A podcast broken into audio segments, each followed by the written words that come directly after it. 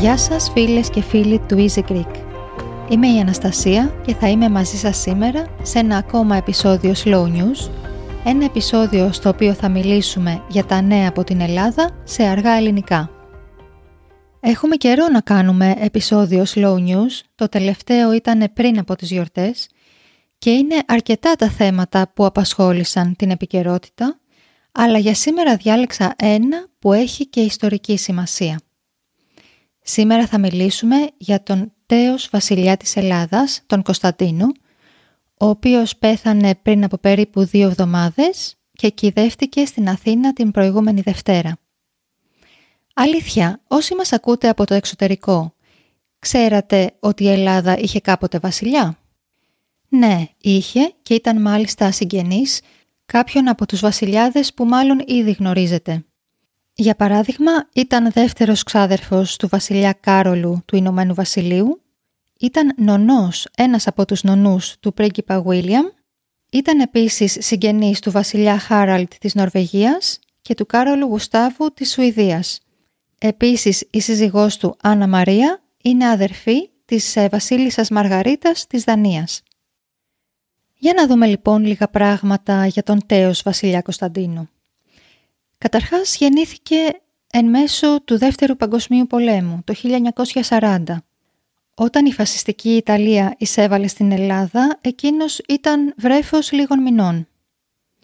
Μάλιστα όταν γεννήθηκε δεν ήταν από τότε διάδοχος του θρόνου, γιατί βασίλευε ο θείος του, ο βασιλιάς Γεώργιος, ενώ ο πατέρας του ήταν απλώς ένας πρίγκιπας. Αργότερα ο βασιλιάς Γεώργιος πέθανε χωρίς να αφήσει παιδιά και έτσι τη μοναρχία ανέλαβε ο πατέρας του Κωνσταντίνου, ο βασιλιάς Παύλος. Και αυτός πέθανε νέος, οπότε ο θρόνος πέρασε στον, ε, στο βασιλιά Κωνσταντίνο, ο οποίος ήταν τότε μόλις 24 ετών.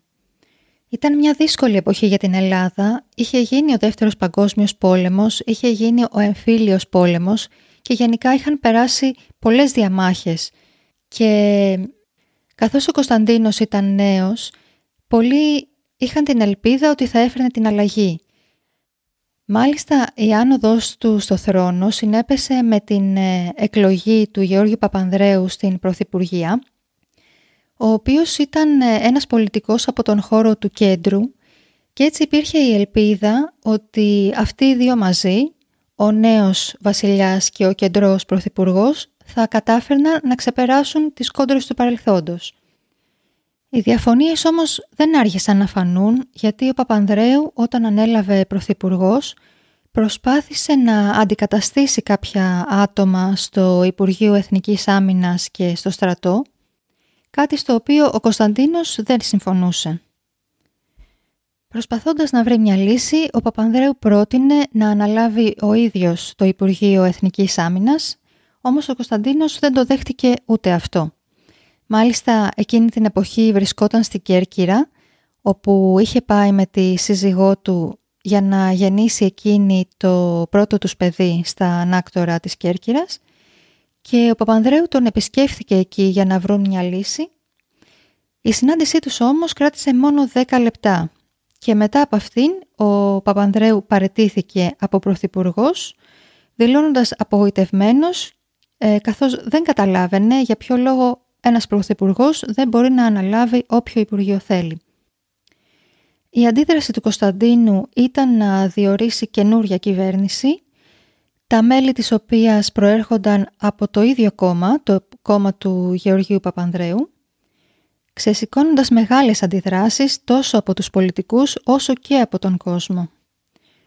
Τα δύο μεγάλα κόμματα ζήτησαν από τον Κωνσταντίνο να προκηρύξει εκλογές Εκείνος όμως συνέχισε να επιμένει και να διορίζει κυβερνήσεις που ήταν εντελώς ασταθείς.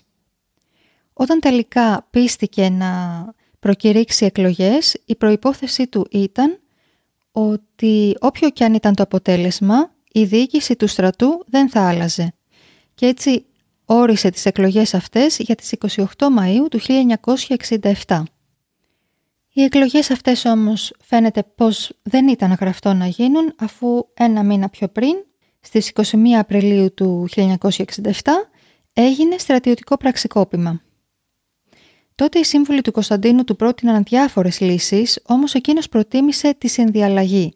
Δηλαδή δέχτηκε να συνομιλήσει με τους στρατιωτικούς και τελικά τους όρκησε σε νέα κυβέρνηση.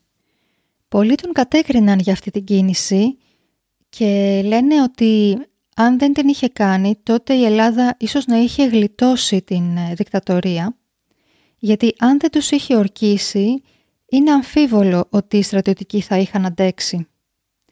Αργότερα και ο ίδιος προσπάθησε να ανατρέψει τη δικτατορία σε μια προσπάθεια που ονομάστηκε αντικίνημα, όμως δεν τα κατάφερε και αναγκάστηκε να φύγει από την Ελλάδα και να πάει να ζήσει στη Ρώμη. Αφού εγκατέλειψε την Ελλάδα, ο Κωνσταντίνος προσπάθησε αρχικά να πάρει αποστάσεις από τους ε, στρατιωτικούς, λέγοντας ε, συνεχώς ότι πλαστογράφησαν την υπογραφή του και ότι για να κάνει αυτό που έκανε τον εκβίαζαν και ότι απειλούσαν τη ζωή του και την ε, ζωή της οικογένειάς του. Έλεγε μάλιστα χαρακτηριστικά ότι εκείνα τα ξημερώματα, εκείνο το πρωί που δέχτηκε τους ε, στρατιωτικούς για να μιλήσουν και τελικά να σχηματίσουν κυβέρνηση, στη φωτογραφία που έβγαλαν όλοι μαζί, εκείνος επίτηδες ήταν κατσουφιασμένος, ενώ συνήθιζε να χαμογελάει στις ε, φωτογραφίες και ότι αυτό ήταν ένα σημάδι προς τον ελληνικό λαό για να καταλάβει ότι ούτε εκείνος ήταν καθόλου ευχαριστημένος με αυτή την εξέλιξη. Όταν λοιπόν βρέθηκε εκτός Ελλάδας και προσπάθησε να πάρει αποστάσεις από τους ε, στρατιωτικούς, εκείνοι αντέδρασαν κάνοντας ένα δημοψήφισμα για να ανακηρύξουν την Ελλάδα προεδρική δημοκρατία. Το δημοψήφισμα αυτό έγινε και παρόλο που δεν αναγνωρίστηκε από τα πολιτικά κόμματα, ο Κωνσταντίνος έπαψε πια και τυπικά να είναι βασιλιάς της Ελλάδας. Το στρατιωτικό καθεστώς συνεχίστηκε, αλλά όχι για πολύ, γιατί το Νοέμβριο του 1973 έγινε η εξέγερση του Πολυτεχνείου, αργότερα έγινε και η εισβολή της Τουρκίας στην Κύπρο και όλα τα γεγονότα αυτά οδήγησαν στην πτώση της δικτατορίας. Όταν έγινε αυτό, κλήθηκε ένας πρώην πρωθυπουργός στην Ελλάδα που ήταν και αυτός στο εξωτερικό στη διάρκεια αυτής της κρίσης να επιστρέψει στη χώρα και να αναλάβει την ε, πρωθυπουργία. Μιλάμε για τον ε, Κωνσταντίνο Καραμαλή, ο οποίος όταν έλαβε αυτή την πρόσκληση τηλεφώνησε στον Κωνσταντίνο και του είπε ότι θα επιστρέψει στην Ελλάδα και θα προσπαθήσει να δώσει μια συνταγματική λύση για να γυρίσει και αυτός – και ο Κωνσταντίνος.